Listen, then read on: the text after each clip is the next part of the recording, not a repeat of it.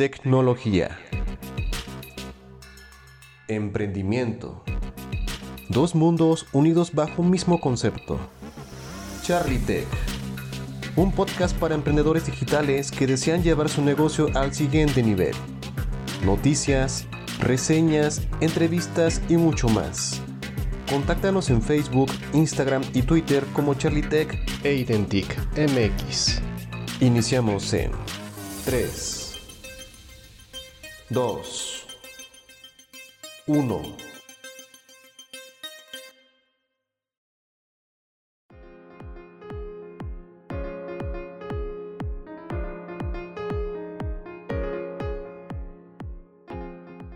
Muchísimas gracias por sintonizar una vez más este espacio informativo llamado Charlie Tech. Como ustedes ya saben, enfocado a tecnología para emprendedores. Pues bien, tengo en esta ocasión para ustedes una reseña acerca de una herramienta digital que seguramente les ayudará a gestionar su negocio de la forma más eficaz posible. Se llama HubSpot. Tal vez ustedes ya lo hayan escuchado. En noticias les hablaré sobre la tecnología aplicada en el aeropuerto Felipe Ángeles, el metaverso y las empresas inmobiliarias. Así como que la NASA lanza 800 apps gratuitas para especializarse en programas espaciales. En la sección Bolsa de Trabajo, tengo para ustedes, que son Scrum Masters, analistas de recursos humanos, o planner de medios, o diseñadores gráficos, vacantes muy atractivas para ustedes. Y la cereza del pastel en esta ocasión es una entrevista que le hice a la conferencista española Silvia Leal, ya verán las preguntas que les hice y las respuestas interesantes que ella me dio. Así que les sugiero que se queden hasta el final para que puedan escuchar esta interesante plática que tuve con ella. Y sin más que agregar, arrancamos con esta misión con toda la buena actitud. Venga de ahí.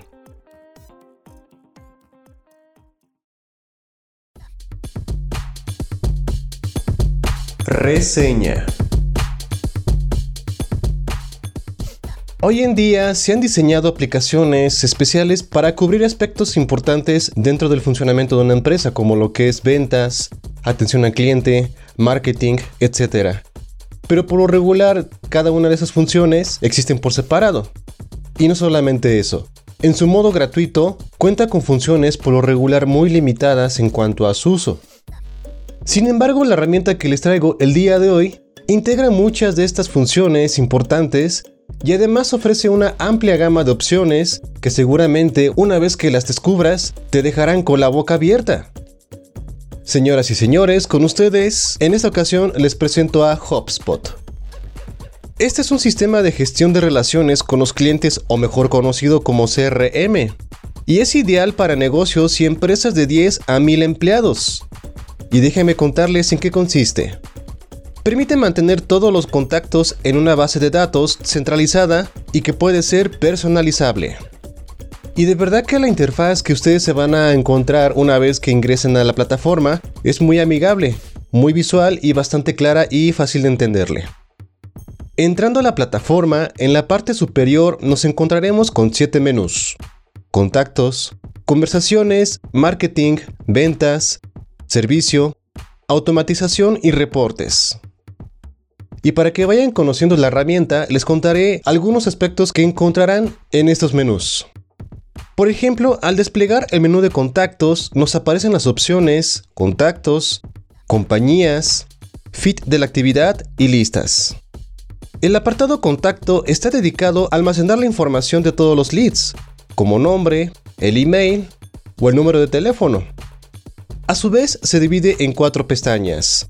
Actividad, notas, emails, llamadas y tareas, refiriéndose a si se ha abierto un documento, si hay una reunión pendiente con ese contacto o si ha habido una llamada, etc. Ahora vayámonos a lista, donde puedes filtrar la búsqueda de todos tus contactos por una característica en común, es decir, por ubicación geográfica o por código postal, al mismo tiempo que muestra el número total de contactos en ese momento. Ahora vayámonos al menú marketing, donde veremos las opciones anuncios, email, social y sitio web. En esta última podremos administrar artículos para el blog, crear landing pages o páginas de aterrizaje y administrar páginas de nuestro sitio web. Además contamos en el mismo menú con las opciones archivos y plantillas, captura de leads y planeación y estrategia. Dentro de la segunda opción podremos crear formularios o call to actions o llamadas a la acción. Para la segunda opción te recomiendo mucho la herramienta SEO, que te mostrará una vez que ingreses el tema o tópico de tu interés, cuáles son las palabras clave que deberás usar en los posts del blog para que sean más visibles. Además de qué tantas impresiones podrás obtener con ellas. Para eso es necesario conectar la cuenta con Google Search Console. En el mismo apartado veremos la opción de proyectos, que contiene plantillas para usar al máximo las herramientas que ofrece la plataforma, o alcanzar una meta en específico de forma guiada, como cerrar ventas, mantener organizados los datos, automatizar procesos de venta o manejar eficazmente a los integrantes de tu equipo. Dentro de los formularios está habilitado el método de arrastrar o soltar para agilizar la edición de los campos que lo conforman. También es posible personalizar los campos, pudiendo elegir si en el área dedicada a ingresar datos habrá un recuadro o una simple línea, o si el recuadro que lo enmarca llevará esquinas redondeadas, así como el botón de enviar. Además, te da la opción de vistas previas mostrando cómo se verá el formulario en una computadora de escritorio, la tablet o el celular. Una vez terminado el formulario, la plataforma te brinda la opción de obtenerlo en forma de código HTML, para que puedas agregarlo en tu página web sin problemas en la sección que elijas. En el menú Automatización existe una opción interesante y muy útil, llamada Workflow o flujo de trabajo y en ella podremos indicarle a la plataforma qué acciones se llevarán a cabo de acuerdo a ciertas condiciones. Por ejemplo, pasar automáticamente los datos de un usuario a las listas cuando éste llene el formulario. Para gestionarlo nos mostrará cuatro opciones. Acciones, ajustes, funcionamiento e historial. Conforme vayamos indicando las acciones a realizar, estas se organizarán en forma de diagrama, haciéndolo más visual y fácil de entender. En el menú Reportes hay una opción que vale la pena destacar, llamada Dashboard o Tablero, que te permitirá monitorear tus procesos de ventas y conocer las actividades que ha realizado el equipo de ventas, como cantidad de contactos agregados, cuántas llamadas han hecho, cuántos correos han enviado, etc. Así como detectar posibles áreas de oportunidad para mejorar sus procesos. Ahora vayámonos al menú ventas, el cual se divide en las secciones oportunidades, tareas, las cuales se pueden asignar al equipo de ventas, documentos, para crear plantillas y no tener que repetir el mismo mensaje, reuniones y playbooks, que se pueden definir como documentos o plataformas donde se indica qué acciones se llevarán a cabo en situaciones específicas. En la primera opción de este menú, llamada Oportunidades, nos permite calificar un prospecto a través de las diversas fases por las que atraviesa antes del cierre de venta. Desde la primera reunión, pasando por la aprobación para decir si es apto para hacer negocios con él, hasta agendar una presentación con este lead y, por último, el envío del contrato. Es posible editar cada una de las fases para personalizarlo de acuerdo a las necesidades que tenga el negocio en cuestión. Y el último apartado a revisar en esta ocasión será la opción de reuniones. Permite sincronizarlo con Google Calendar o con Office 360 de Microsoft. Y es capaz de programar correos que se enviarán automáticamente a ese contacto pidiendo que confirme dicha reunión. Una vez que te mencioné todas las bondades que te ofrece esta herramienta, ahora hablemos de los planes que tiene para ti. Al comenzar en el plan gratuito, te ofrece la facilidad para la administración de contactos, así como actividad de contacto en el sitio web. Y las herramientas gratuitas que te ofrece son formularios, marketing por correo, administración de anuncios, páginas de destino o landing pages y bandeja de entrada compartida. En cuanto a las herramientas de ventas, son las de chat en directo, bots básicos, correo del equipo, cotizaciones, calling o poder llamar a los contactos a través de la plataforma, las cuales se registrarán automáticamente. En las herramientas gratuitas de servicio, incluye el uso de tickets y programación de correos. Y por último, en las dedicadas a operaciones, incluye la sincronización de datos, sincronización histórica, asignación de campos predeterminada, integraciones de mercado de aplicaciones y administración de contactos. Ahora vayámonos directo a los planes de pago. En esta ocasión, HubSpot ofrece una amplia gama de opciones que se ajustan a varias necesidades de negocio o empresa, ya sea para enfocarse únicamente en marketing, ventas, atención al cliente, ampliar un sitio web basado en datos o hacer crecer a la empresa, o para realizar operaciones. A su vez, estas se dividen en tres categorías, Starter, Pro y Enterprise. O bien puedes adquirir suites o paquetes más completos donde se integran los mejores servicios de cada área. Hablemos primero del Starter. Ese te puede servir para saber qué páginas visitan los contactos que llenan formularios en el sitio web, realizar envíos masivos de correos con listas segmentadas y eliminar el logo de HubSpot en los formularios. Podrás tener acceso a todas estas ventajas por 50 dólares o 1045 pesos al mes. Si quieres algo un poquito más avanzado, puedes adquirir la Suite Pro, que cuenta con más de una bandeja de entrada en el chat, más de 25 listas, capacidad de usar más herramientas para landing pages y el blog, crear botones inteligentes de call to actions en el sitio web, donde puedes saber cuántas personas lo vieron y le dieron clic, además de contenido personalizado o smart content y pruebas AB. Todo esto estará a tu alcance por 2.542 dólares o 53.150 pesos. Y por último tenemos el paquete más completo enfocado a empresas grandes que es el Enterprise, el cual cuenta con todas las herramientas que te puede ofrecer esta plataforma, además de calificación de prospectos automática, limitar la cantidad de correos que reciben tus contactos por mes, analizar estadísticas de tráfico y contactos de dos dominios distintos, asignación de roles del equipo para editar solamente algunos blogs o landing pages, tener cierto contenido o cierta sección en el sitio que solo puedan ver aquellos contactos que han pagado una suscripción, más de 300 workflows o más de 25 equipos de usuarios, y analizar qué parte de tu sitio web son las que reciben más interacción y desencadenar acciones de marketing a partir de ciertos clics en tu sitio web. Podrás contar con todo ello a un precio de 5 mil dólares o 104.545 pesos. De verdad que esta aplicación te asombrará con toda la capacidad que cuenta a partir de su versión gratuita. Aunque también si tú consideras que tu empresa o negocio necesita más poder para administrarlo eficazmente, créeme que los planes de pago contarán con todo lo necesario para que las operaciones y las ventas de tu equipo vayan marchando en óptimas condiciones. Si ya lo has usado o conoces a alguien que ya tiene experiencia en esta plataforma, Cuéntame en los comentarios a través de redes sociales, que yo tarde que temprano te responderé con mucho gusto.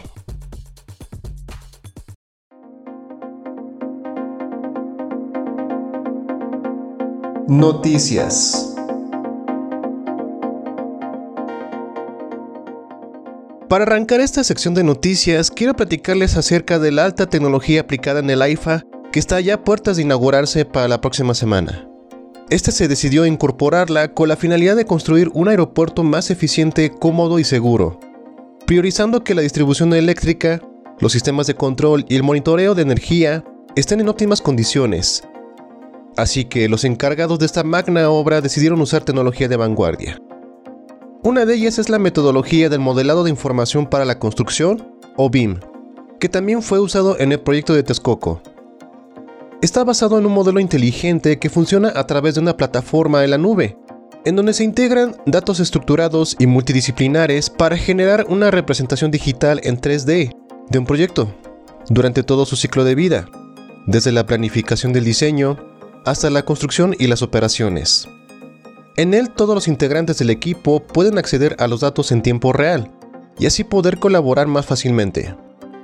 Gracias a este software, los involucrados pueden usar la simulación y el análisis para poder mejorar los diseños y la calidad de la construcción. La gran ventaja que ofrece esta tecnología es la posibilidad entre equipos de diseño y construcción de poder colaborar dinámicamente, reduciendo errores, además de acortar los plazos, aumentar el ahorro y brindar mejores resultados. Por esas razones, podría ser considerada como el futuro de la ingeniería Un aspecto muy importante a tomar en cuenta es que debido a que la obra está todavía inconclusa, será muy frecuente el ir y venir de los transportes de carga, así como los bancos de niebla. Ángel Vidal, supervisor de la torre de control del aeropuerto Felipe Ángeles, asegura que no habrán problemas al respecto gracias a la tecnología aplicada. La verdad es que son sistemas muy sofisticados. Ningún otro aeródromo en México lo tiene. Me atrevería a decir que va a ser el aeropuerto más equipado a nivel Latinoamérica.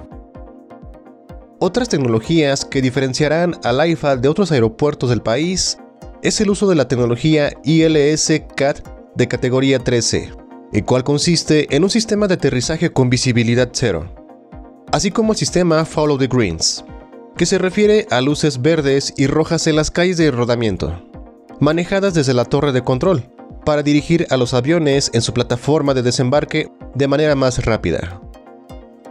Cabe destacar que en los dos años de planeación y construcción del aeropuerto, la torre de control ya está terminada, para lo cual se certificaron los equipos instalados, así como la implementación de 17 controladores.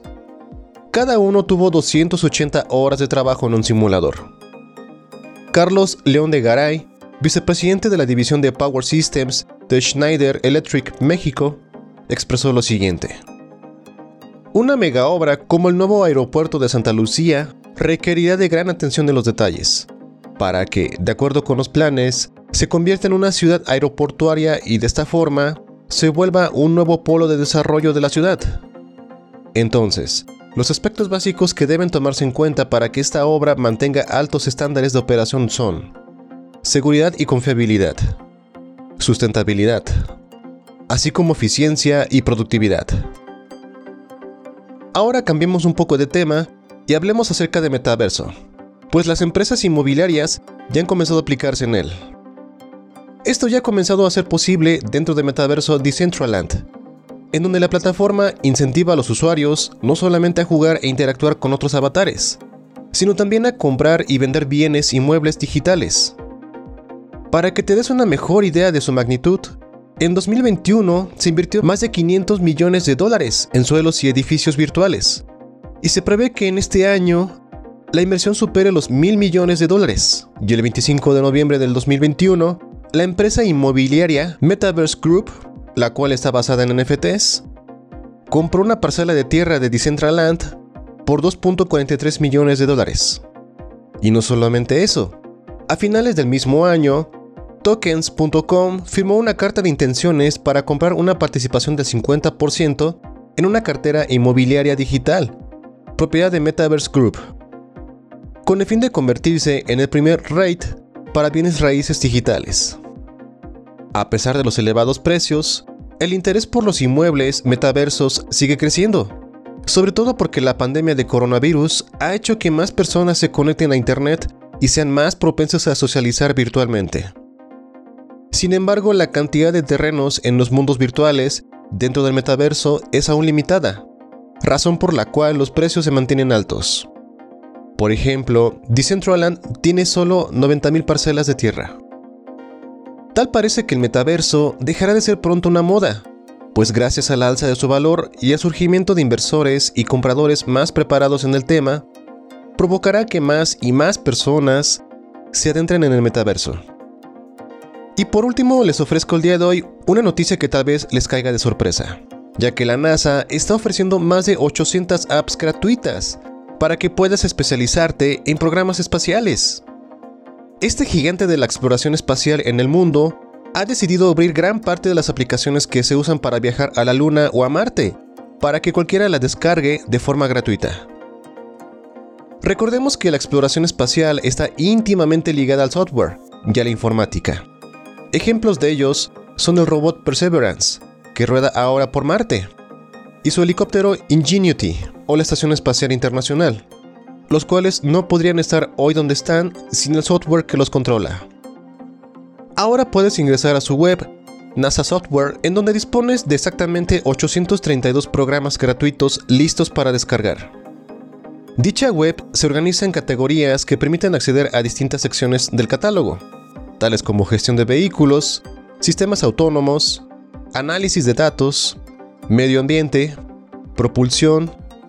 diseño de herramientas, etc. Bill Nelson, el administrador de la NASA, declaró lo siguiente en su portal de noticias. El software adecuado para los satélites, los astronautas, los ingenieros y los científicos, los cuales pueden aplicarse y adaptarse en todas las industrias y empresas, es un testimonio del amplio valor que la NASA aporta a los Estados Unidos y al mundo. Para que imagines lo que puedes encontrar entre sus aplicaciones, te platico sobre el programa TETROS, que sirve para hacer análisis de fluidos y aerodinámica. Otro es Whirlwind, un software que extrae todos los datos captados en tiempo real por los satélites de la NASA y los muestra sobre un globo terrestre, brindando información como la temperatura en todo el planeta, cuánta contaminación hay o el clima. Interesante, ¿no?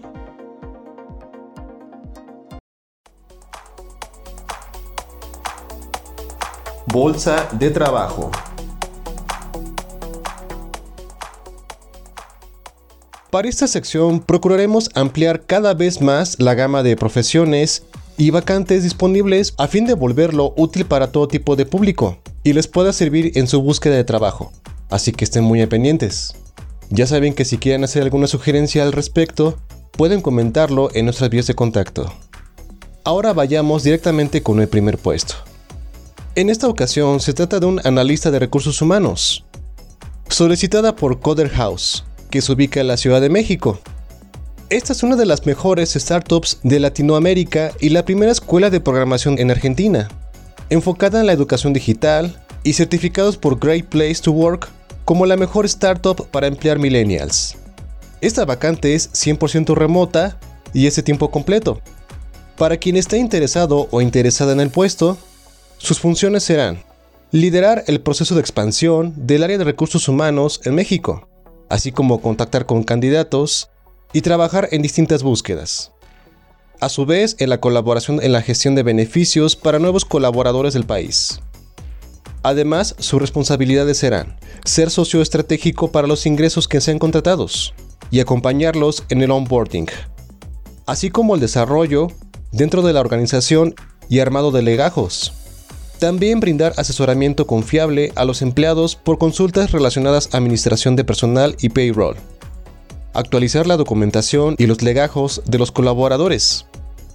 También incluye trabajar en la gestión del seguro de gastos médicos, colaborar en la gestión de beneficios y capacitaciones de personal. Y por último, llevar adelante acciones de marca empleadora de Coder House en México.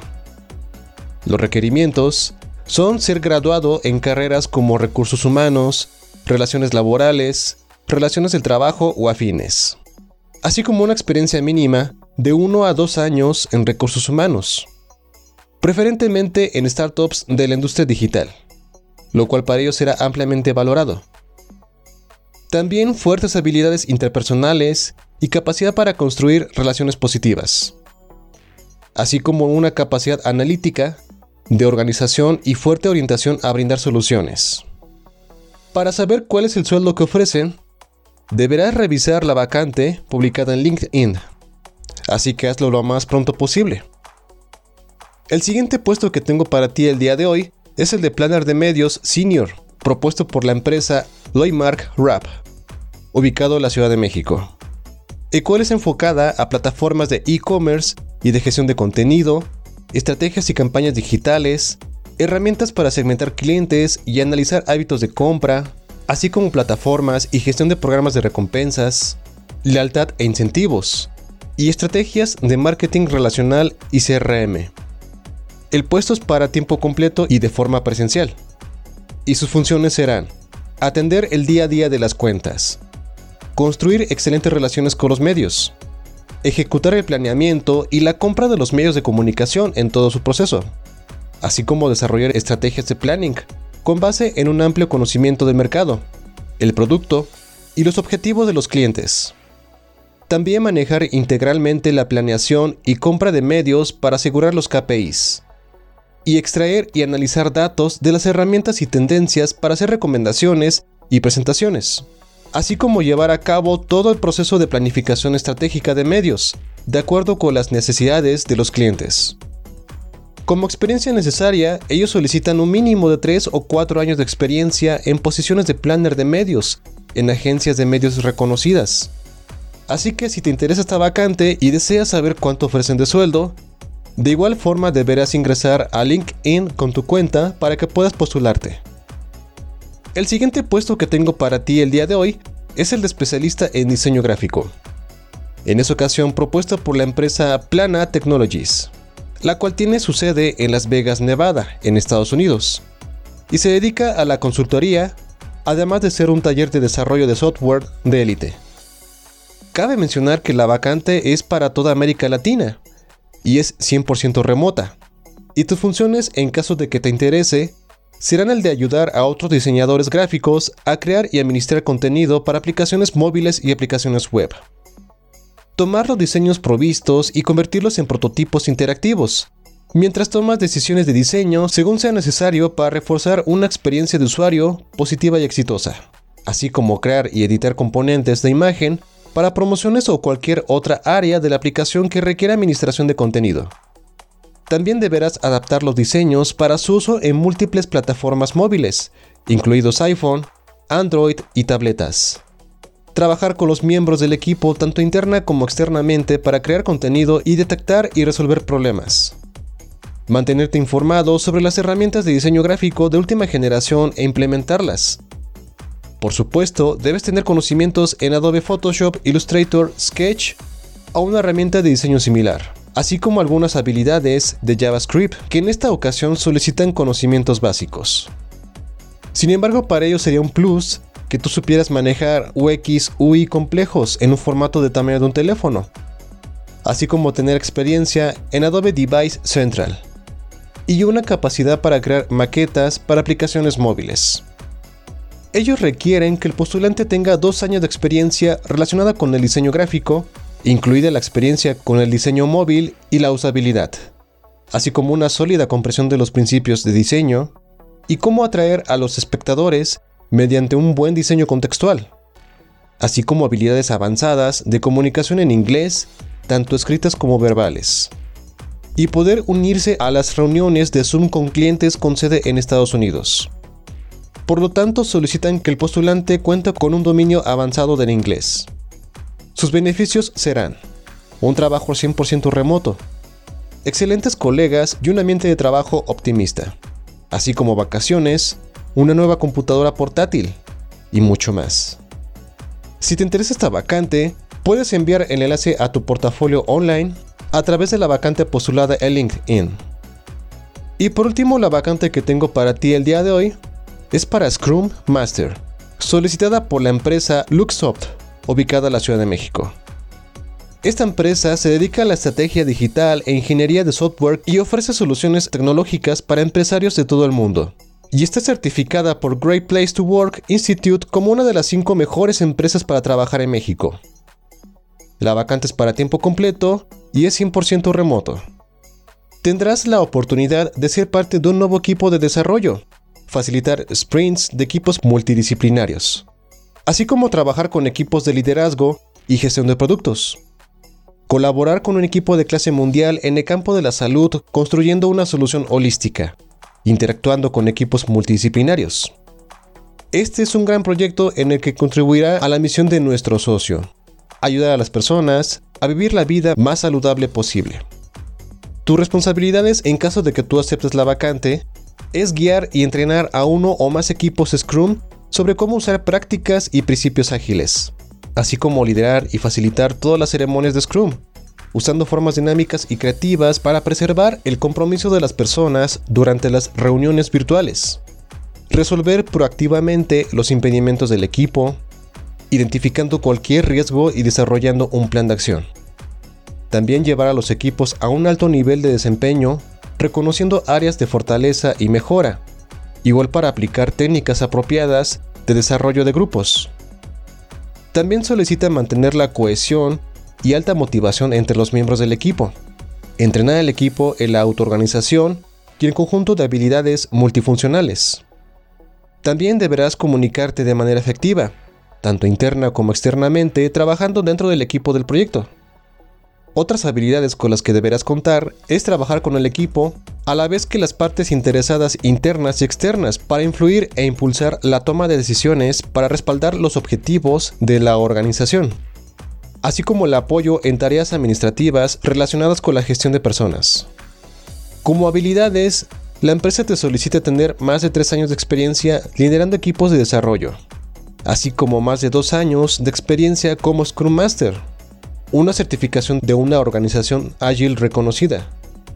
Y para ellos cualquier metodología es bienvenida, ya sea Scrum, Kanban, SAFe, LES, Lean o PMI ACP. También excelentes habilidades de comunicación, una experiencia demostrada facilitando reuniones en múltiples niveles de una organización que esté orientado a objetivos y con un fuerte sentido de autonomía, una excelente actitud con una mentalidad flexible, un enfoque creativo e innovador para resolver problemas y desafíos, además de conocimiento práctico intermedio de las aplicaciones de Microsoft Office, incluidas entre otras Outlook, PowerPoint, Word y Excel. Por último, te piden tener como habilidades competencia en el uso de las herramientas de colaboración de Atlassian, aunque otras herramientas de colaboración son bienvenidas y ser capaz de trabajar con entrenadores Agile y otros Scrum Masters para crecer dentro del rol. Identificar cuando hay un hueco y pedir ayuda inmediatamente. Para este puesto de trabajo es muy vital el dominio del inglés en nivel C1 Advanced. Aunque de preferencia te pedirán una experiencia en proyectos de desarrollo de aplicaciones móviles y web, así como con proyectos en la industria de la salud.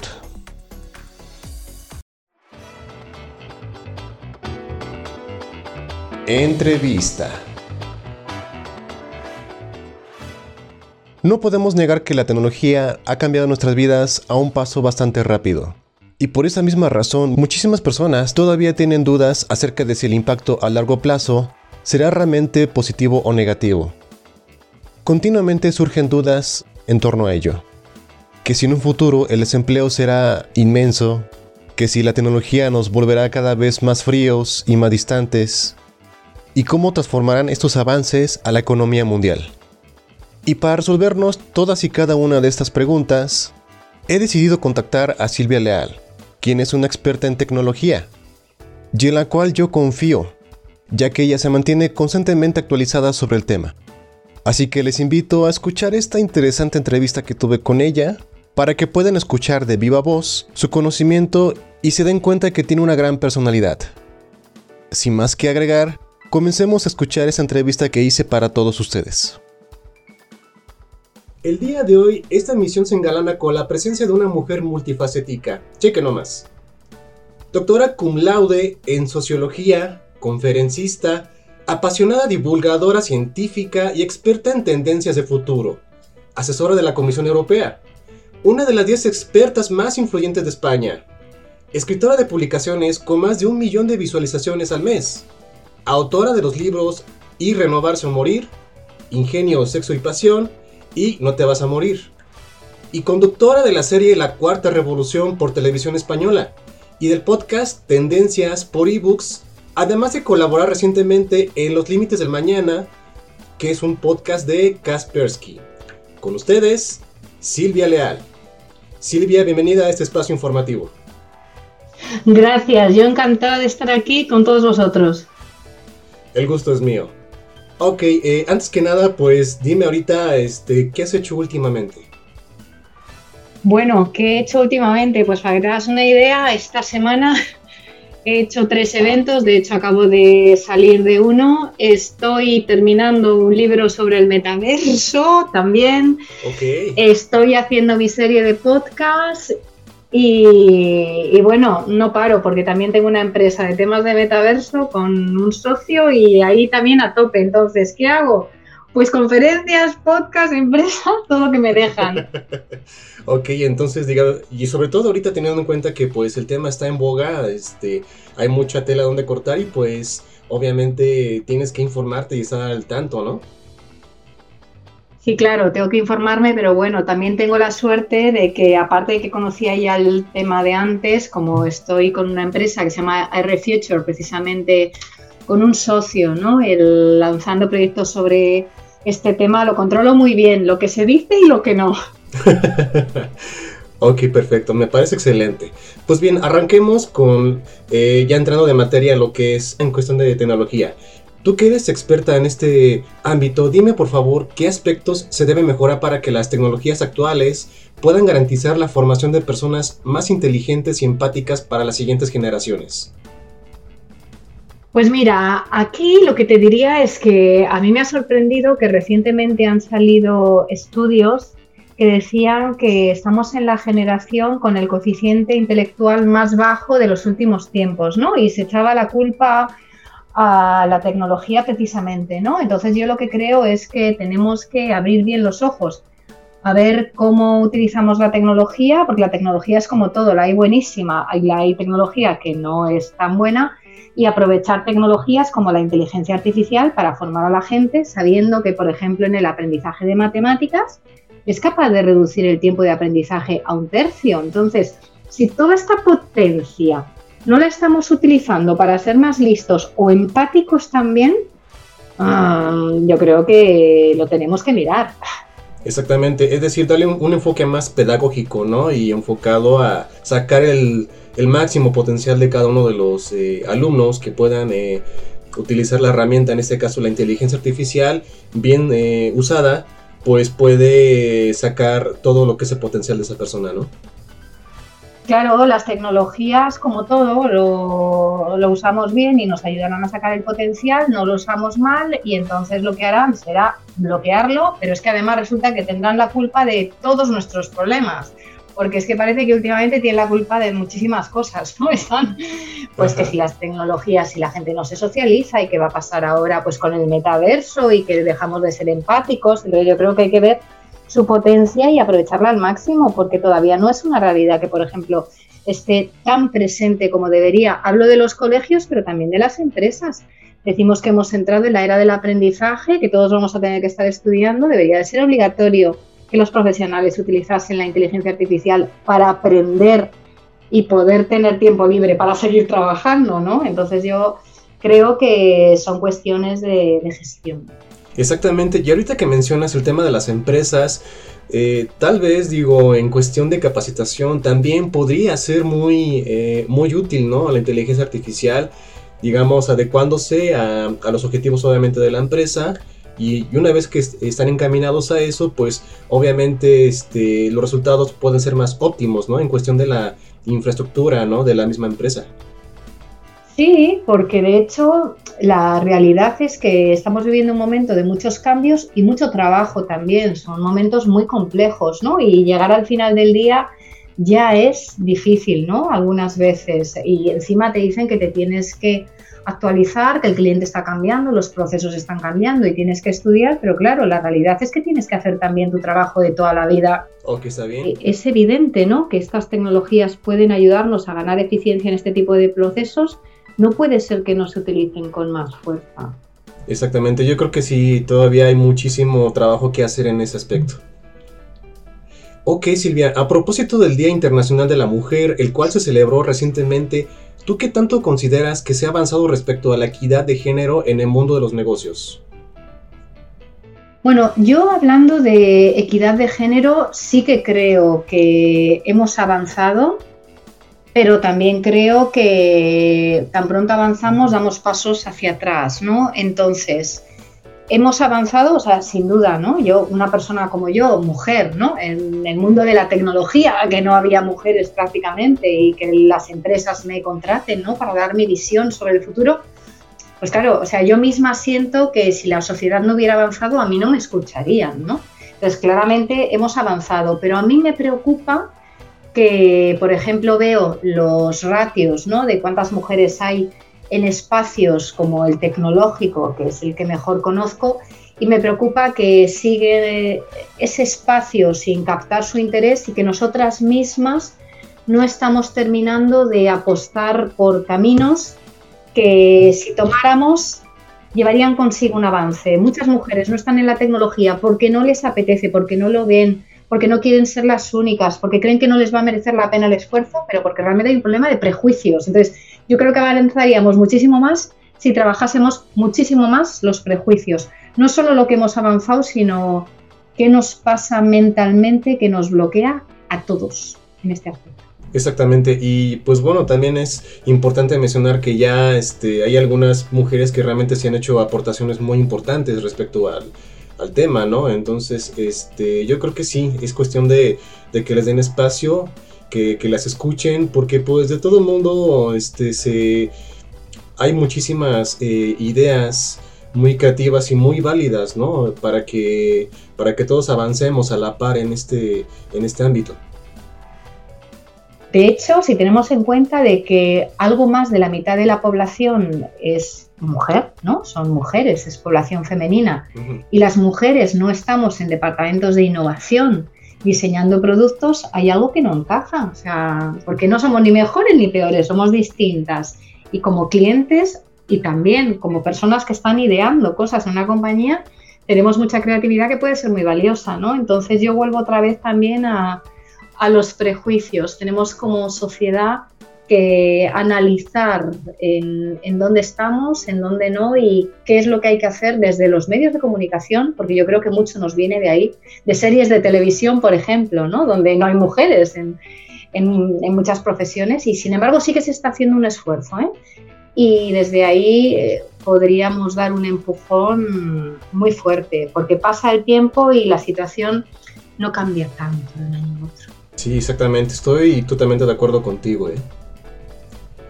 Ok, eh, cambiando un poquito de giro. ¿De qué forma la, transformación digital será clave para la economía en los países latinoamericanos?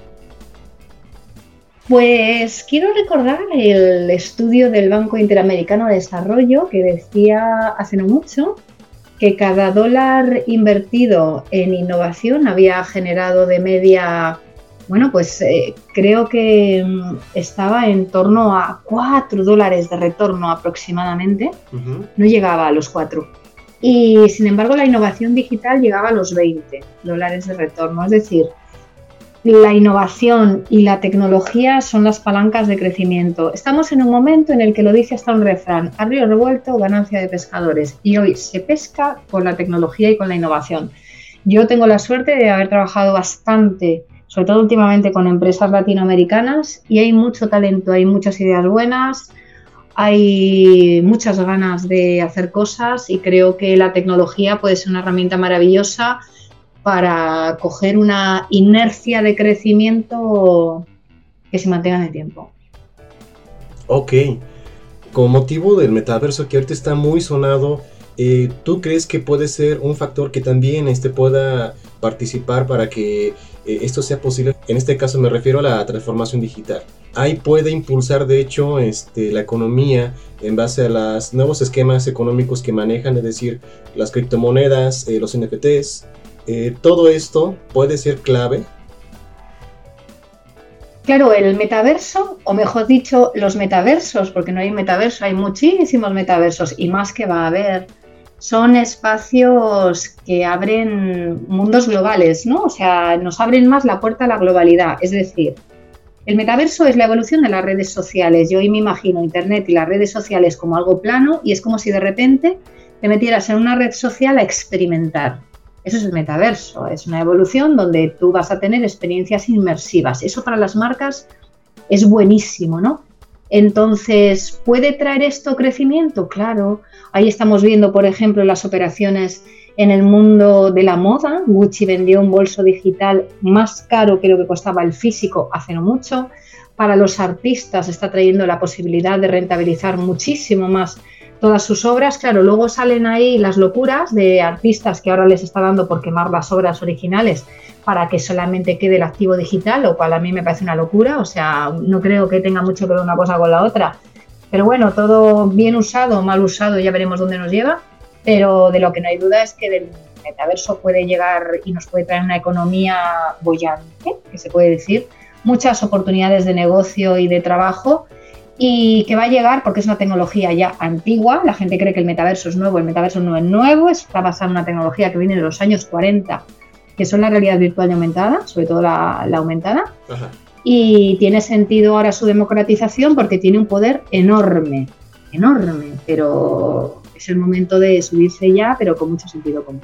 Y ahorita, eh, respecto a este, la forma de ingresar al metaverso, ahorita es, es un poquito complicado porque, bueno, tú bien sabes que lo que es eh, las gafas eh, VR son bastante difíciles de adquirir más que nada porque ahorita el precio está un poquito por las nubes, porque eso es una novedad, ¿no? Ya tal vez un poco más adelante eh, se pueda democratizar más y pueda ser más accesible para las la mayoría de las personas. Es decir, eh, ahorita pues es un lujo, ¿no? Poder este, hacer uso de esa tecnología, pero tal vez después eh, haya más gente que lo pueda este, adquirir y, y, va a ser mucho más masivo.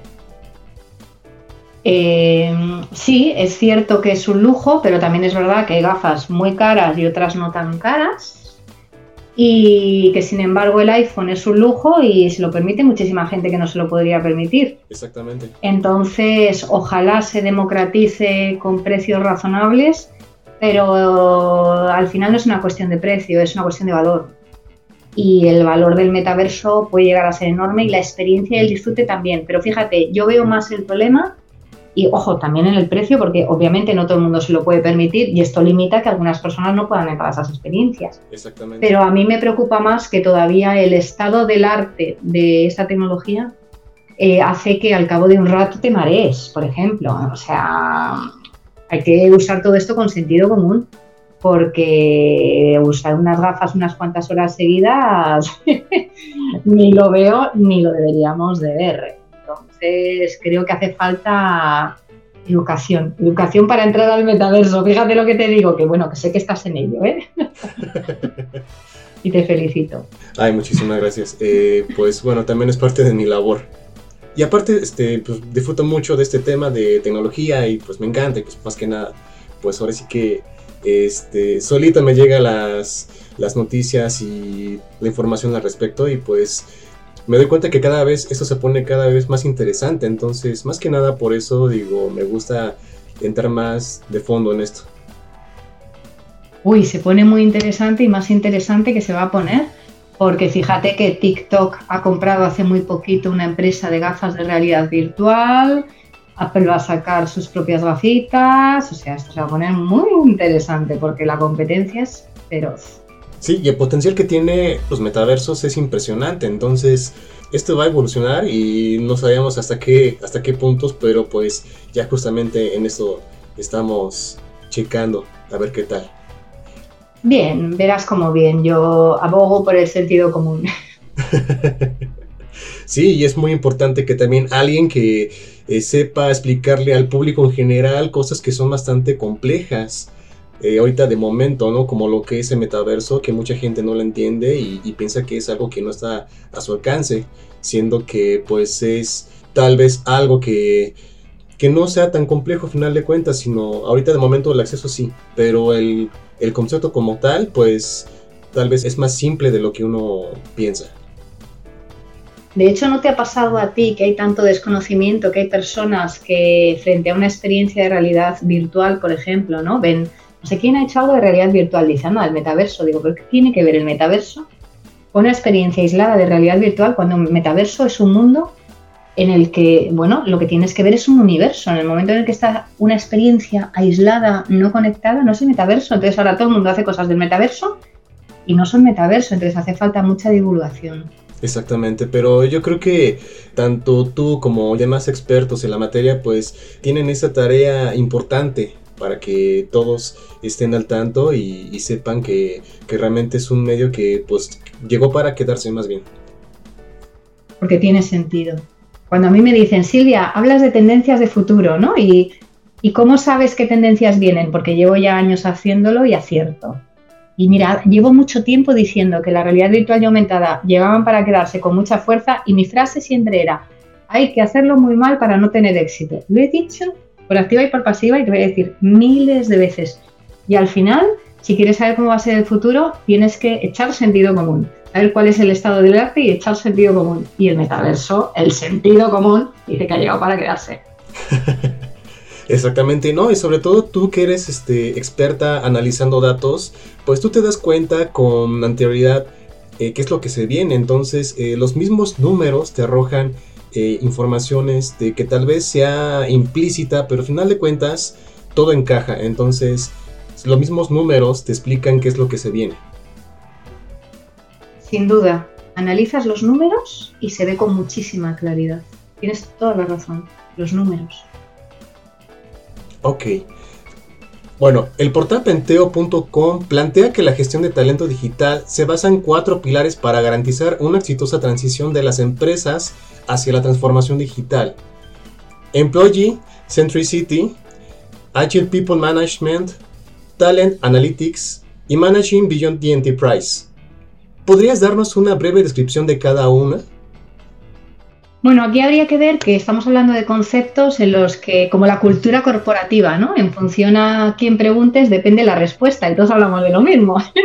Entonces, yo te voy a dar mi visión y, así lo entendemos, pero lo de la cultura corporativa, mira que es un concepto ya de 1984 y en función a quien preguntes es algo distinto. Entonces, aviso yo a, los, a las personas que nos están escuchando de que vamos a hablar de cómo lo veo yo y que yo creo que coincidiré con Penteo pero que si alguien lo ve distinto no pasa nada, todo vale siempre y cuando sea para bien. Entonces, empezamos con la parte de, de, poner al empleado en el centro, ¿no? Entonces, ¿qué es poner al empleado en el centro? Bueno, yo creo que esta es muy fácil de entender, es lo mismo que poner al cliente en el centro, lo que pasa que ahora es el empleado y aquello que hagas lo tienes que hacer pensando en él y escuchándole, ¿no? Y te voy a poner un ejemplo, ¿no? ¿Qué es poner al empleado en el, centro? Hablamos de que entramos en la era del aprendizaje, vamos a tener que estar estudiando toda la vida y aprendiendo también porque todo cambia muy rápido y tienes que estar formado. Y si tú quieres poner al empleado en el centro, por poner un ejemplo, no puedes dar a todos la misma formación. Es que si hay gente que es muy buena en algo y resulta que lo sabe ya, y, pero pertenece a un departamento que de eso no sabe, no tienes por qué tenerle dos días haciendo ese curso, ¿no? Entonces, eh, poner al empleado en el centro es ver a cada empleado de una manera individual y adaptar lo que le ofreces, tus procesos, tus procedimientos y aquello que estás haciendo con él, la interactuación a ese empleado de manera individual, algo que hoy, gracias a la inteligencia artificial, es posible. ¿Cuál era la segunda? Agile People Management. Ah, sí, claro, aquí otra cosa, ¿no? Por ejemplo, llega el COVID y nos encontramos con una situación que no pensábamos, ¿no? Y en ese momento hay que cambiar la manera de hacer las cosas, ¿no? Entonces, ¿qué es lo que pasa? Que en ese momento las personas necesitaban escucha y los líderes tenían que ser personas que fueran capaces de escuchar. Entonces, si tú en ese momento tienes un líder, hablo del COVID, hablo de la guerra de Ucrania, hablo de una bajada en las ventas, de la entrada de un nuevo competidor, o sea, tenemos que ser lo suficientemente rápidos como para entender, a ver, sin precipitaciones, que si yo en un momento dado he lanzado o tengo un modelo de recursos humanos, pero la situación cambia, tendré que cambiar la manera de hacer las cosas o tendré que cambiar incluso a mis líderes. Pero si de verdad quiero hacer una buena gestión de recursos humanos, tengo que ir adaptándome en, en los procesos y en las personas. Y de nuevo eso es posible gracias a la inteligencia artificial y por supuesto gracias también al sentido común humano, uno y el otro. Entonces el Agile People Management hace referencia a eso, que tú puedes tener todos los procedimientos del mundo, pero si tiene que cambiar, tiene que cambiar. Y se tendrán que adaptar como se adapta todo lo demás. No podemos utilizar eso como algo fijo cuando los nuevos tiempos cambian.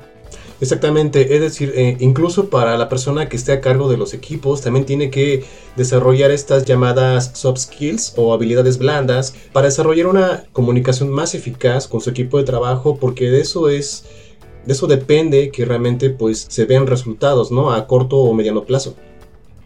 Claro, porque si esa persona no escucha, el employee centric, olvídate, imposible. La tecnología tiene que escuchar, pero ese señor también. Exactamente. Ok, en cuanto al tercero que es Talent Analytics. Pues mira, hace referencia también a las dos anteriores. Nos encontramos en un momento en el que tenemos la posibilidad de hacer seguimiento del talento de las personas, de la formación que hacen, de cómo van sus capacidades. Y si yo no soy capaz de tener rastreado el talento de mis empleados, de repente me surge una vacante y ¿qué es lo que hago? Cojo y meto a alguien de fuera. Eso, la desmotivación que tienes dentro, O sea, como hagas eso sin consultar dentro el talento que tenías para hacer algo así, es que mm, te puede destrozar un departamento o te puede destrozar una organización porque creen que no crees en ellos. Y no es que no creas en ellos, es que no les tienes medidos. No tienes medido ese talento. Y todos tienen talento. Entonces, el Talent Analytics hace referencia a todas estas herramientas que te permiten hacer una evolución continuada de cómo cambia el talento, sube o baja o cómo es en cada persona individual para que cuando tengas que tomar decisiones, tomes las mejores decisiones empezando por dentro. Exactamente, es decir, eh, buscar áreas de oportunidad, por ejemplo, hace falta pulir, eh, en este caso el empleado, se le da una guía especializada sobre cómo cubrir esas deficientes, a modo de que haga una, un desempeño más equilibrado, ¿no? A favor de la empresa. Claro, y así le tendrás motivado, encima está estudiando y todos ganamos. Estamos en un momento de escasez de talento, no hay talento fuera. Entonces, querer salir a buscarlo fuera es muy arriesgado porque o no lo encuentras o te va a costar carísimo. Y hay tantas personas dentro que podrían hacer muchas cosas para las que no solo no les estamos dando oportunidad, sino que ni siquiera les vemos, que es que de verdad tenemos ahí un filón. Exactamente. Sí, importa mucho la visión de las empresas también hacia sus empleados, porque de ello, este, pues depende que realmente se exploten los recursos humanos que tengan disponibles. Si no se enfocan en ellos, pues eh, van a estar contratando constantemente personal y eso tampoco no es la idea. Es decir, que lo que tengan disponible, que lo sepan aprovechar al máximo, pero también que sea una conciencia hacia el crecimiento de ellos, es decir, este, que no sea solamente vistos como números o, únicamente como elementos de trabajo, sino que, que sean vistos como personas que quieren crecer. Y qué mejor que crecer dentro de esa misma empresa. Absolutamente. Qué mejor que crecer dentro de la empresa que ya te da de comer. Exactamente. Y por último, Managing Beyond the Enterprise. Eh, ¿Qué nos puedes decir tú al respecto? Pues yo creo que esta es muy fácil porque estamos en un momento en el que tenemos unos retos encima de la mesa increíbles, ¿no? Por ejemplo, el de la sostenibilidad. Y si una persona como líder no es capaz de aportar a la empresa respetando y poniendo un granito de arena para tener un mundo más sostenible o para que, por ejemplo, bueno, más sostenible o que la empresa cumpla una misión social es que tenemos muchos retos encima de la mesa, entonces como líderes tenemos que intentar buscar la rentabilidad y también una mejora social, porque tenemos una sociedad que lo ha pasado muy mal y en la que si todos hiciéramos algo, la vida nos iría, bueno, hasta los negocios, muchísimo mejor. Ok, es decir, lo mejor es de que también la empresa no solamente se enfoque en los procesos internos, sino que también eh, se comprometa con la sociedad, es decir, que esté consciente de qué le está aportando, ¿no? En qué beneficios le está otorgando a la sociedad con, sus acciones, con sus formas de producción, para que de alguna forma pues también este, vaya a la par, ¿no? Y, mejore, ¿no? Este, todo lo que está en su entorno. Porque de hecho los clientes cada vez lo piden más. Y si no entras en este juego de aportar a la sociedad algo más que tu producto, mm, lo vas a pasar muy mal. Exactamente, estoy totalmente de acuerdo contigo. me alegra que estemos de acuerdo porque eso quiere decir que muchos de los que nos escuchan también lo estarán. Sí, de hecho sí, estoy totalmente convencido de eso. Agradezco mucho a Silvia el hacerse un espacio para esta entrevista, pero sobre todo por lo accesible y lo amable que fue en todo el tiempo. Y a ustedes, querida audiencia, les recomiendo que estén al tanto de sus investigaciones y de todo su trabajo es decir, libros, la serie que está manejando actualmente de la Cuarta Revolución, pues ella maneja regularmente información muy interesante y que a más de uno impresionará. Y debido a la duración de la entrevista, esperen una segunda parte en las próximas emisiones, así que estén atentos.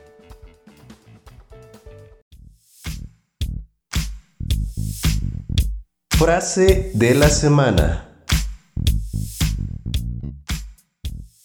Y para cerrar con broche de oro esta misión, traigo en su sección frase de la semana a uno de los mejores entrenadores de la NFL, pues su liderazgo y sus habilidades de motivación crearon un récord increíble e inigualable.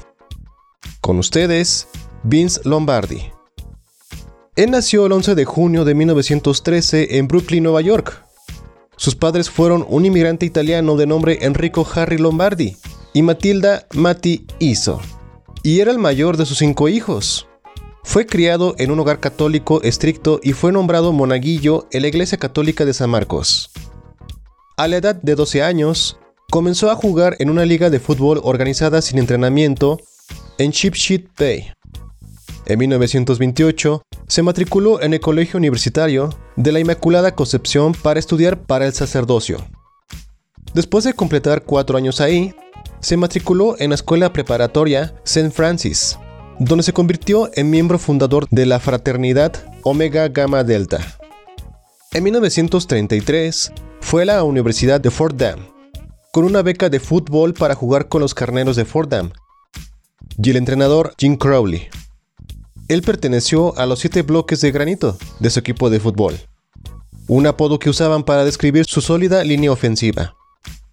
El 16 de junio de 1937 se graduó de la Universidad de Fordham y asistió a la Facultad de Derecho por la noche, mientras trabajaba para una compañía financiera durante el día.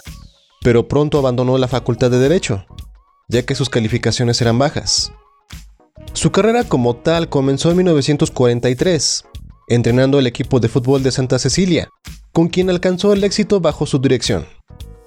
Continuó su carrera como entrenador en West Point, como entrenador de línea ofensiva bajo el legendario entrenador en jefe Air Colonel Red Blake.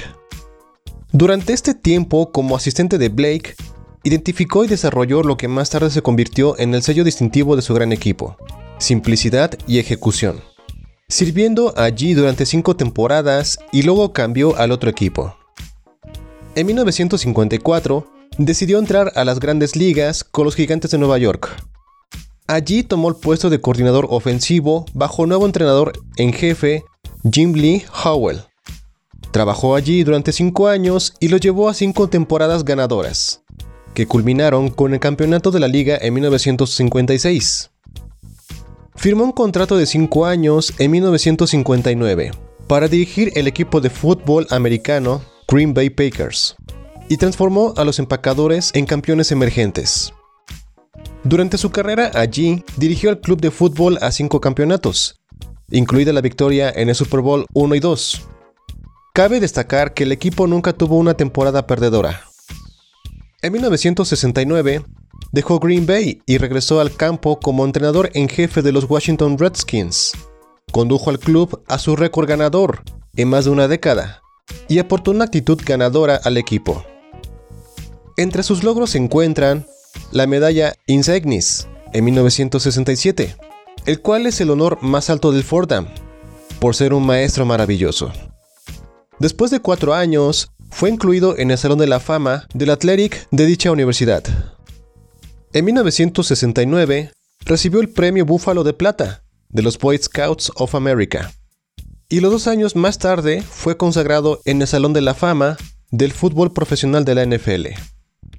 En 1976 fue elegido miembro del Salón de la Fama Atlética de Wisconsin. Después de algunos años, en 1988, fue incluido en el Salón de la Fama de Fútbol Semiprofesional de la Asociación de Fútbol Americano. Finalmente, en 2008 fue incluido en el Salón de la Fama de Nueva Jersey a título póstumo. Hoy en día, el trofeo NFS Super Bowl también es conocido como el trofeo Vince Lombardi, tras su fallecimiento en septiembre de 1970 a los 57 años. De este grande y exitoso entrenador surge esta frase que seguramente le servirá cuando se sientan desmotivados o cuando estén perdidos en el camino del emprendimiento. Escuchen bien. El precio del éxito es trabajo duro, dedicación y determinación en que, ganes o pierdas, habrás hecho todo lo que estaba en tus manos. Realmente todos queremos alcanzar esa meta que siempre nos planteamos desde el inicio, es decir, tener un negocio propio, independizarnos y realmente tener un sustento del cual nos sintamos orgullosos. Aunque hay que ser muy honestos, no cualquiera está dispuesto a pagar el precio.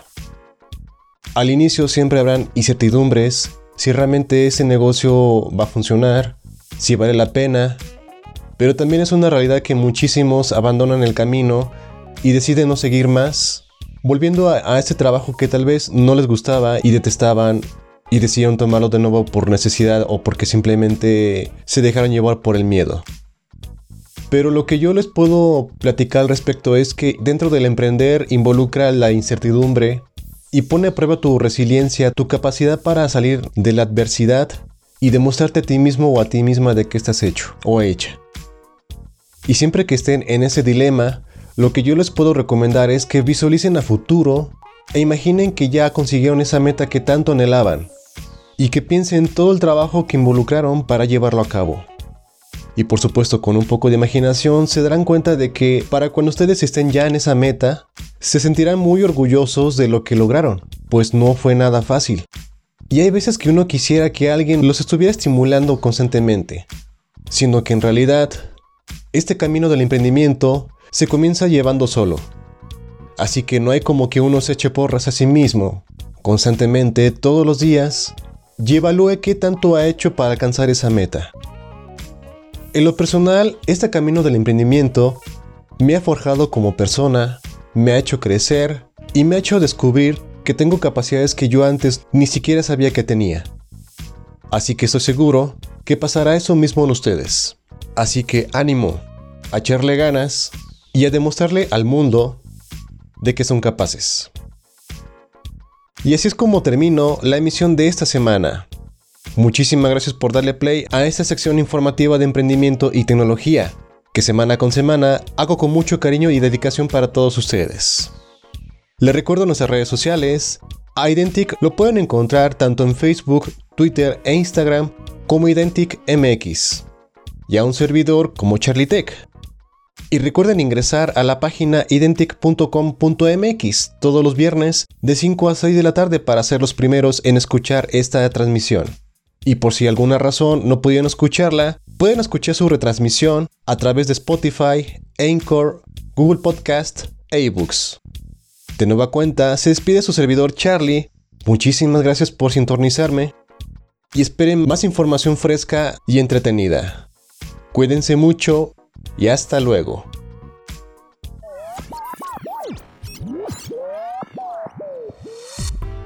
Ha llegado la hora de desconectar tus oídos del mundo emprendedor digital y es momento de que lo lleves a cabo. Estate pendiente de nuestras emisiones y actualizarte con información útil para tu negocio. Esperamos tus comentarios y sugerencias en nuestras vías de contacto. Charlie Tech, una producción de Charlie Diseño para identic.com.mx.